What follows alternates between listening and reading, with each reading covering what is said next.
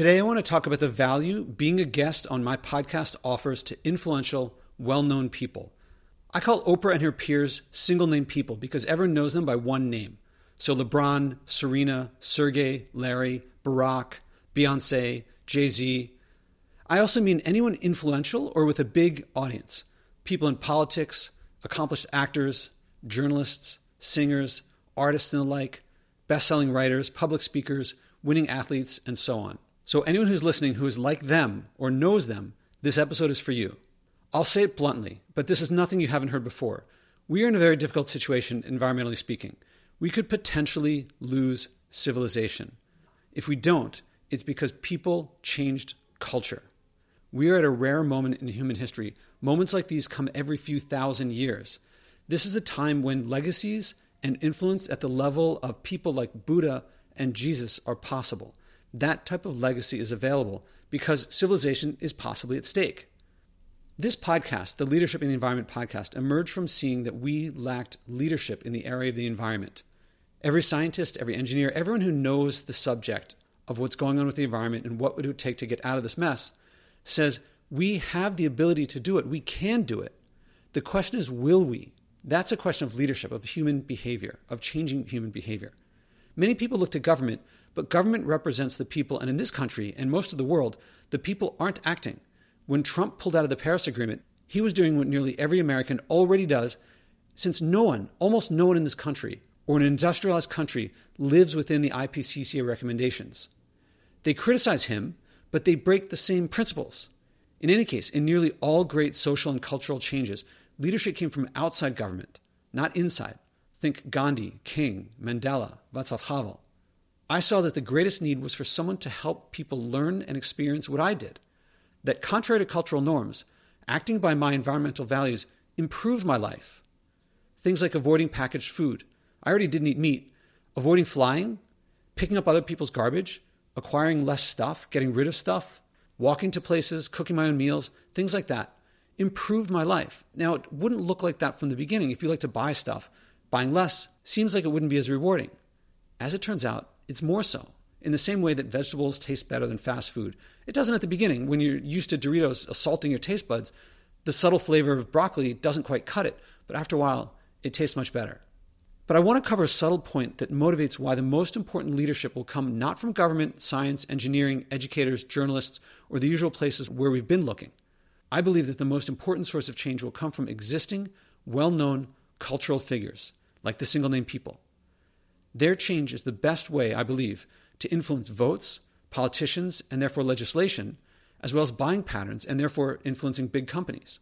That is, corporations and government, where the biggest change will happen, the change in them will come fastest if a few well known people act, because that will enable lots and lots of people to act. By contrast, if people like that do not act, the rest of society may continue to go around in circles as we've been doing for decades. If these cultural people do act, they'll enjoy what they do, as I did, and they will create historical legacies beyond anything like Jackie Robinson, Billie Jean King, or Bruce Lee, more like Joan of Arc, Galileo, or Confucius. This is the opportunity available for cultural leaders today. I'll explain more. First, I want to explain why it's not going to come from innovation, technology, and markets and the usual places we look. Our culture values growth, externalizing costs, comfort, convenience, and acquiring stuff, among other values. But these values promote pollution, they promote waste, they promote a lot of the results that we see today. Making a system whose goals result in pollution more efficient, like by recycling or reusing, make that system pollute more efficiently. I'll say that again. If you have a system that pollutes, making that system more efficient will make it pollute more efficiently. Recycling continues the path that we're on. It may make us more efficient in the short term, but in the long term, not likely. This is a pattern that's been happening for the past few centuries, since before Watt's steam engine, which was, let's talk about one of the greatest leaps forward in innovation and efficiency the Watt steam engine. Watt's steam engine was not the first steam engine, it was more efficient than any before. People expected that it would result in less coal being used, but despite its greater efficiency, it resulted in more coal and more waste. If you look at any one particular use, that use was more efficient and used less coal, but by making it cheaper and more available, more people used more steam engines for more different purposes, and the total amount of coal used went up. And we have been in a march toward greater efficiency and greater total waste ever since, and actually since before. We can see it with widening roads that create more traffic. Uber and Lyft were supposed to reduce congestion, but they've already been documented to increase congestion. LEDs look like they may be on track to use more electrical power than incandescents overall. Making things more efficient makes them cheaper to use, which leads us, in the case of LEDs, to light more things than ever, and we light the same things more than we ever did before. If you look backward, it makes a lot of sense. When we had to light things with whale oil, we didn't light as much and we didn't use nearly as much energy. I don't want to take away that having brighter things and having more technology enables lots of things. We live longer today than people did a couple hundred years ago. But today's big issue, but we don't have to undo progress, but we do have to recognize the side effects that are now becoming the main effects. What will make a change is changing the values and goals of our culture and its systems. Then efficiency can help. I concluded the most important missing piece to environmental change was leadership. Someone to help people see and experience that these new values, when you act on them, will bring about joy and happiness internally and cleanliness and purity externally. What values? Well, the opposite of growth and more stuff is enjoying what you have. The opposite of externalizing costs is taking responsibility for how you and your actions affect others, not just the effects you like, but all of them. So, yes, travel lets you learn and grow, but the jet fuel for one flight can exceed IPCC recommendations on emissions for an entire year. Flying New York LA round trip coach uses up three quarters of the IPCC recommendations. So if on top of that you eat food or heat your apartment or take hot showers, you're over the IPCC limits. An alternative to comfort and convenience would be personal growth, which often requires challenge.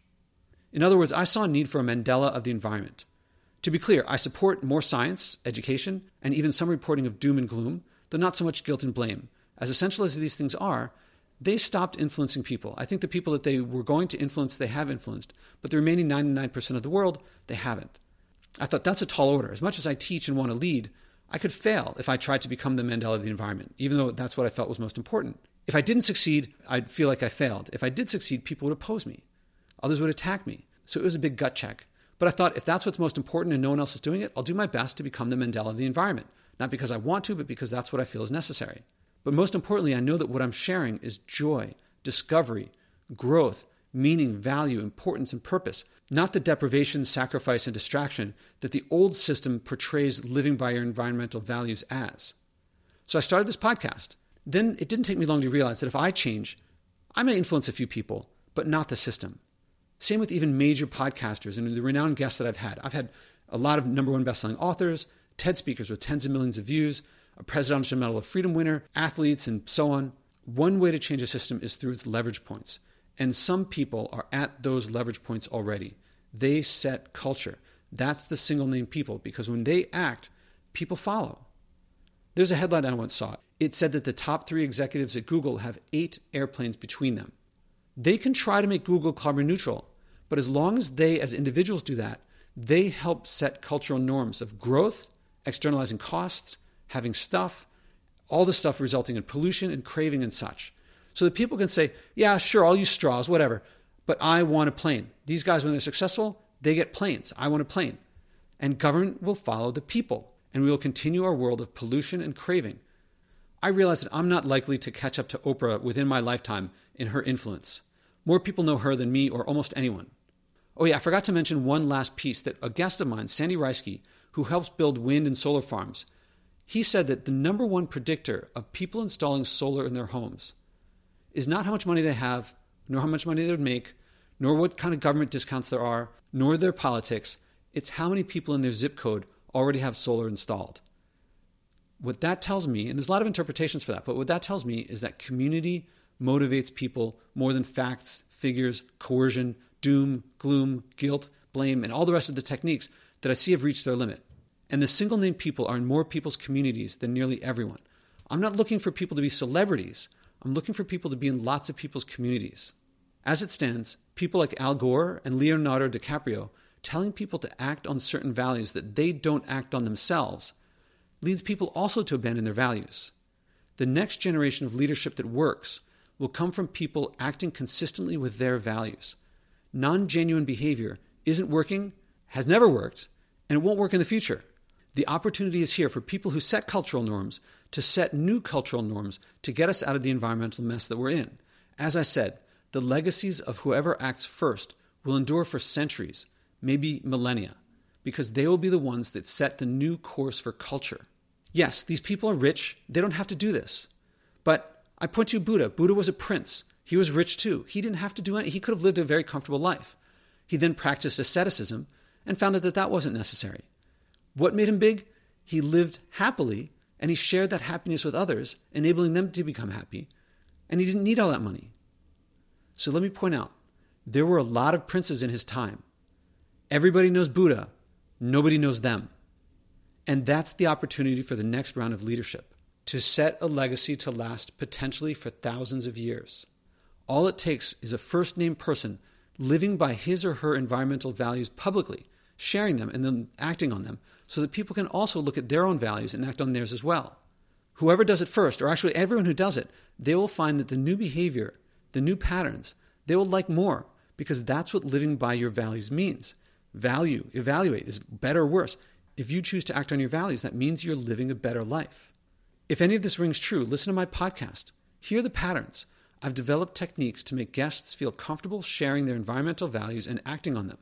However famous and accomplished someone may be, anyone is as vulnerable as anyone else, and people attack people for not doing enough or not understanding and things like that. People are vulnerable, and people don't like to make themselves more vulnerable. But not me, not on this podcast. On this podcast, I support people. I recognize it's not the magnitude of the first change someone goes through. Leadership means starting where the other person is, not where you are, not where I am, not where someone else is, not where someone else thinks they should be. What's important is starting and developing skills. It's like playing piano. If you felt the magnitude of the first change mattered, you'd conclude that playing a scale would never get you to play Carnegie Hall. But that's exactly where everyone begins, and that's what I do on this podcast. Is I give people scales to practice Yes, it's public and they may make some mistakes, but they're genuine and authentic, and I enable that so that they will get support. I help guests play scales. I help you start from where you are, not where others are or think you should be or want you to be, and I support you taking first steps so others will support you, not attack you. You don't have to get to the finish line right away, just to show that you are authentically and genuinely acting as best you can. That's what people support. If you don't start with what you can, no matter how small, you'll never get to the bigger things. And if you do start with the small things, the bigger things will seem small after you've done the little things. Doing small things gets you to big things. If you're listening to this and you have lots of money and power and access to whatever you want, you might think, I don't have to do this. I fantasize of living in a world where we don't have to care how our actions affect others. Generations before didn't have to. They couldn't have predicted that we'd choke our land and sea with plastic and mercury or our air with soot and warm the planet. Our understanding of our world changed, and it's time we changed our values to match these times. We can't change the past. None of us caused the world we were born into. Leadership means acting where we are now. From this perspective, we have a tremendous opportunity. We didn't create the world that we were born into. Especially people at leverage points can change values at a cultural level. This is the single name people. If you are a famous person, a very influential person, or you know one, please put them in touch with me. I'm at josh at spodek.net. That's my first name at my last name.net. You can go to my webpage and click in the upper right corner to connect with me. Help me help them create an environmental legacy to endure millennia. Help me help them provide the leadership that billions crave. Billions of people believe things like, if I act but no one else does, then what I do doesn't matter. Or others should fix it. Or these little things are too little, these big things are too big. These beliefs drive our environmental situation, not carbon dioxide, mercury, or plastic. Elements and molecules have no volition. We people do. Chemicals and so forth, they react to our behavior. Our behavior results from our beliefs. Famous people help set our cultural norms and beliefs. Is it so crazy to think that people who can afford multiple jets will still like spending time with family, cooking, visiting farms, polluting less, and sharing their new lifestyles with their fans when they don't have to. I don't think so. I don't think that's so crazy to think. And I expect that they will experience the same human results as my other podcast guests, that they will find that they like living by their values and sharing them. Vegetables taste better than Doritos after your taste buds recover from assaulting them. And I mean that at a life level. Spending time with family at home beats flying Learjets. Digging carrots from the ground beats takeout and all that plastic that comes with it the whole lifestyle is more deeply rewarding than how people live now, the lifestyle of the new values. As an aside, I expect that those who don't change will be eclipsed by those who do. that people who are up and coming and living publicly by their environmental values, that they will eclipse the people who are not, no matter how famous they are now. I want to help those who do, who live by their values. I've lived that way for years, and I'm not slowing down. I only want to do this more. I've helped hundreds of others navigate their challenges publicly to joy, growth, meaning, value, importance, purpose, passion, community, all these things. So, Oprah, Barack, all these people, or people who know these globally renowned people, put us in touch. Let's provide the leadership that billions crave. This podcast makes it easy for you. All you have to do is show up and be a guest. These billions, they don't want to say, if I act but others don't, then what I do doesn't matter. No one wants to feel that what they do doesn't matter under any circumstances. Few people want to blaze new trails, though, when others might not follow. They want to know their community is acting so that they can too. You can help them feel like they're swimming downstream. Come on my show.